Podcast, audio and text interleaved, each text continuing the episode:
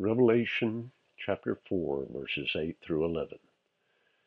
And the four living creatures, each one of them having six wings, are full of eyes around and within, and day and night they do not cease to say, Holy, holy, holy is the Lord God, the Almighty, who was, and who is, and who is to come. And when the living creatures give glory and honor and thanks to him who sits on the throne, to him who lives forever and ever, the twenty-four elders will fall down before him who sits on the throne, and will worship him who lives forever and ever, and will cast their crowns before the throne, saying, Worthy are you, our Lord and our God, to receive glory and honor and power. For you created all things, and because of your will they existed and were created. Previously, we were introduced to the four cherubim, or living creatures, and the 24 elders who surround the throne of God. Here, we focus on the worship lifted by first the angels and then enjoined by the elders. Most of us recognize the great hymn, Holy, Holy, Holy, Lord God Almighty, written by Reginald Heber, Bishop of Calcutta. Most of us, I suspect, do not know that the hymn began as a poem discovered by Bishop Heber's widow after his death in 1826. The words languished until 1861, when a music publisher approached a young graduate, John B. Dykes, for a tune for the poem. Dykes wrote the music he named Nicaea in a half hour.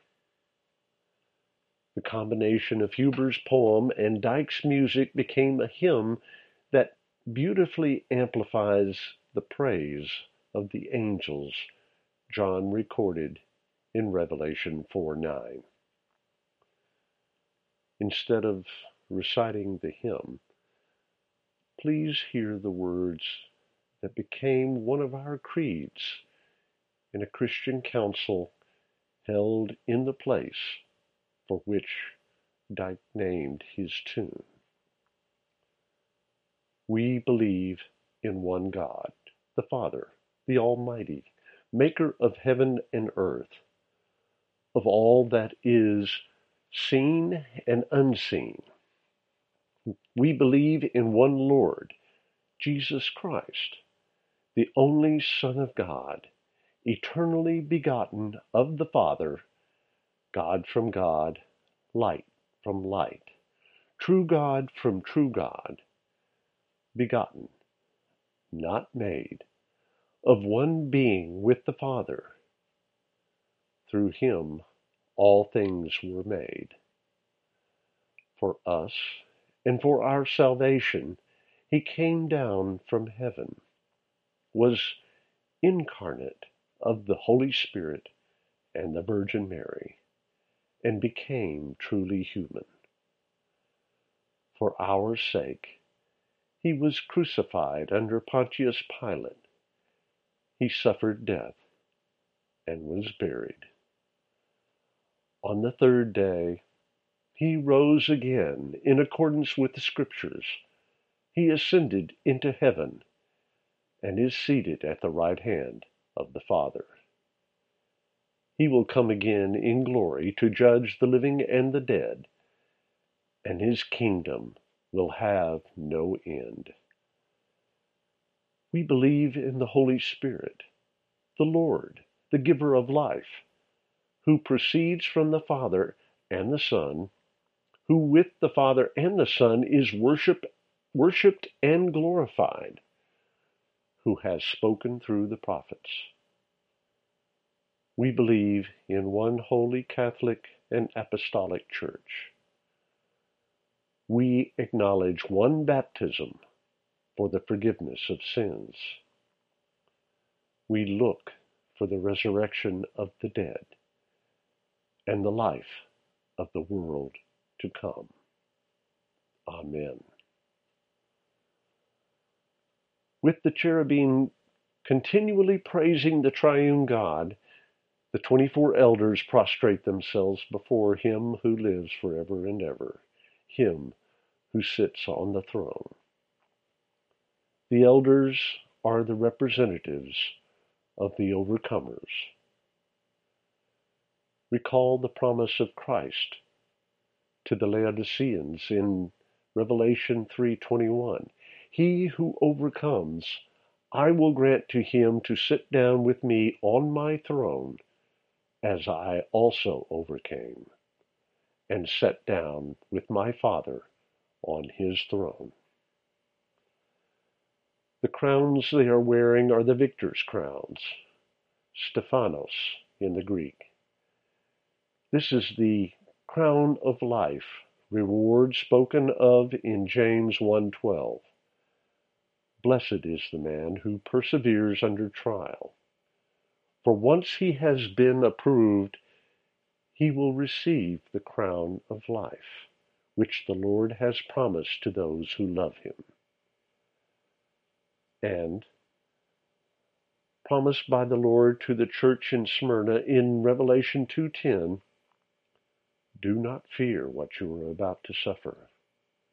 Behold, the devil is about to cast some of you into prison, so that you will be tested, and you will have tribulation for ten days. Be faithful until death, and I will give you the crown of life. The apostle Peter in 1 Peter chapter 5 wrote of a second type of crown.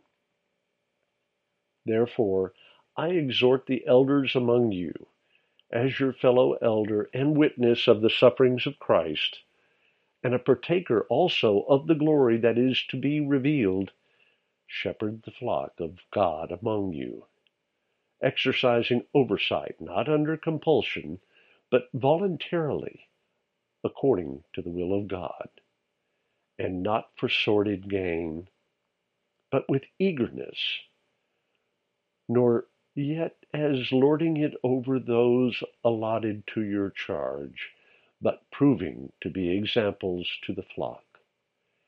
And when the chief shepherd appears, you will receive the unfading crown of glory. Paul wrote in 2 Timothy 4 8 of a third type of crown.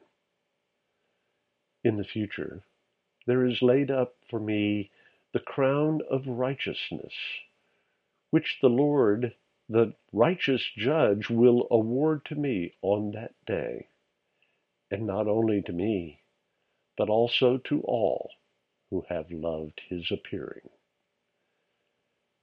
And in 1 Thessalonians 2:19 a fourth. For who is our hope or joy or crown of exultation? Is it not even you in the presence of our Lord Jesus at his coming? Paul uses an athletic metaphor in 1 Corinthians chapter 9 verses 24 and 25 to describe the fifth type of crown. Do you not know that those who run in a race all run, but only one receives the prize? Run in such a way that you may win. Everyone who competes in the games exercises self control in all things.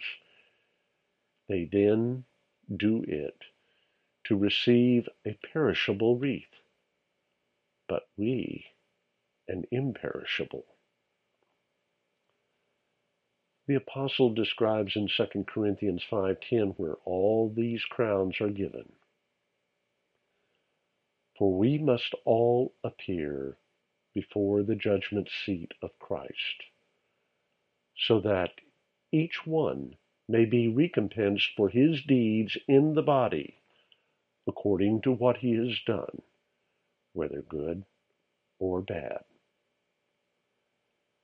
At this point in the revelation, all this has already taken place. What remains in the fourth chapter is a reflection of their humble gratitude of Christ's grace toward us. And anything we did to glorify our Lord after we got saved was all done by His power and not our own. This scene is a manifestation of our Lord receiving all the glory for all that we did in His name. The moment is memorialized by a hymn of praise that soars from all in attendance. Worthy are you, our Lord and our God, to receive glory and honor and power. For you created all things, and because of your will they existed and were created. This, then, is the great Amen to the complete sovereignty of our Lord and our God, King of the universe, Maker of heaven and earth.